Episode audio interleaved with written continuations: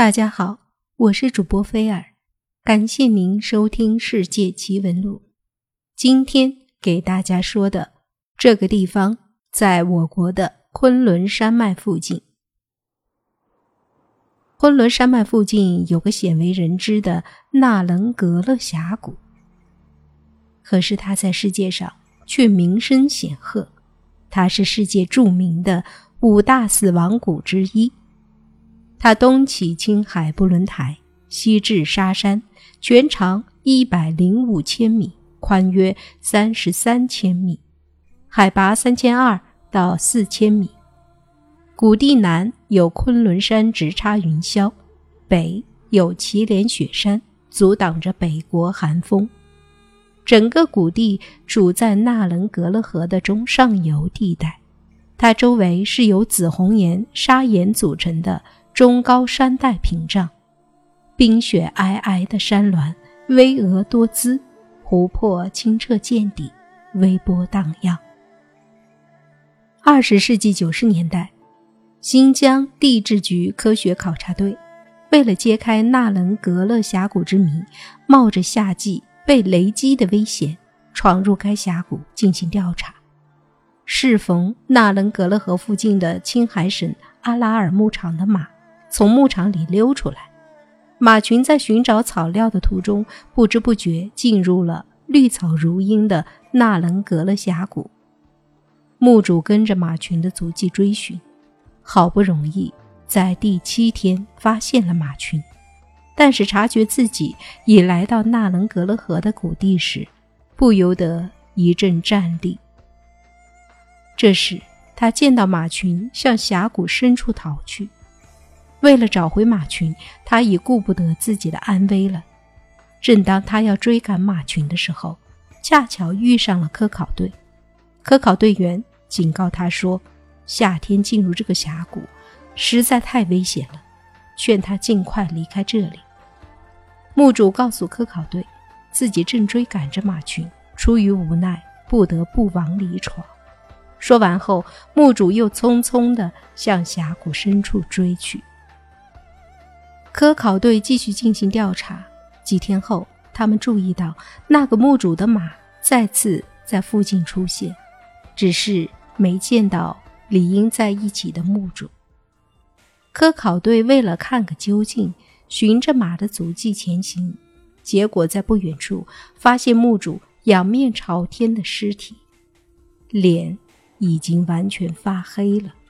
另外，不知为何，他是以拖着枪。准备射击的姿势倒下的。科考队决定弄清楚他究竟遇到了什么。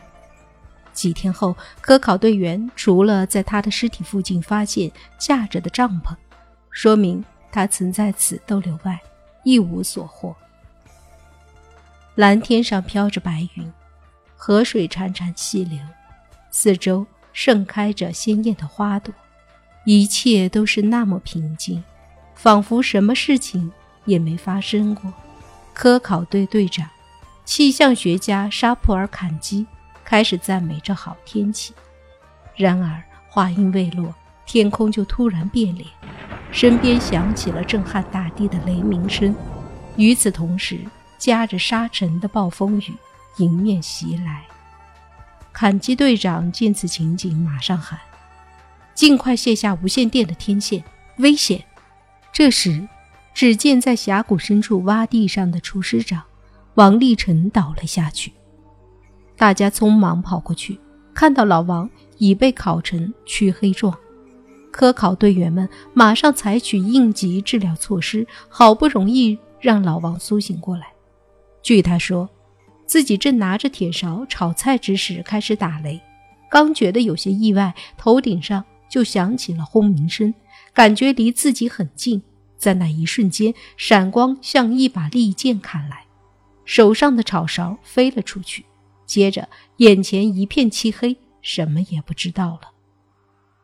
雨过去之后，科考队展开巡视，发现河边凌乱地躺着被烧焦的马的尸体。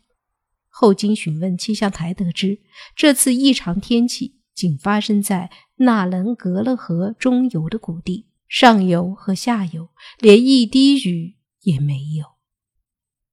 相传，在昆仑山生活的牧羊人宁愿让牛羊因没有肥草吃而饿死在戈壁滩上，也不敢让他们进入昆仑山那个牧草繁茂、古老而沉寂的深谷。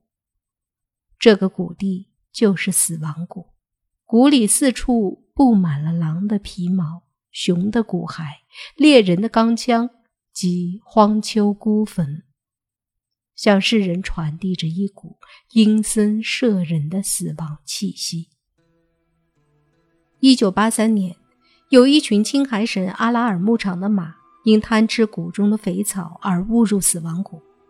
一位牧民冒险进入谷地寻马，几天过去后，人没有出现，而马群却出现了。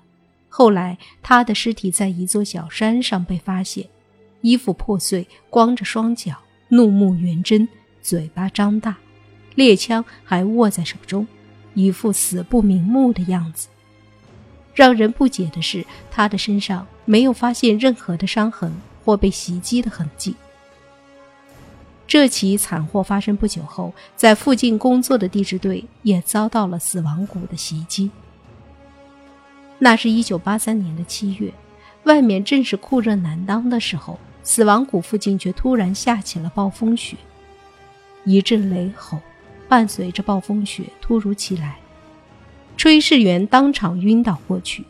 根据炊事员回忆，他当时一听到雷响，顿时感到全身麻木，两眼发黑，接着就丧失了意识。第二天，队员们出外工作时，惊诧地发现，原来的黄土已经变成了黑土，如同灰烬。动植物已全部被击毙，这就是我们前面所说的牧民和科考队的遭遇。后来，地质队迅速组织起来考察谷地，考察后发现该地区的磁异常极为明显，而且分布范围很广。越深入谷地，磁异常值越高。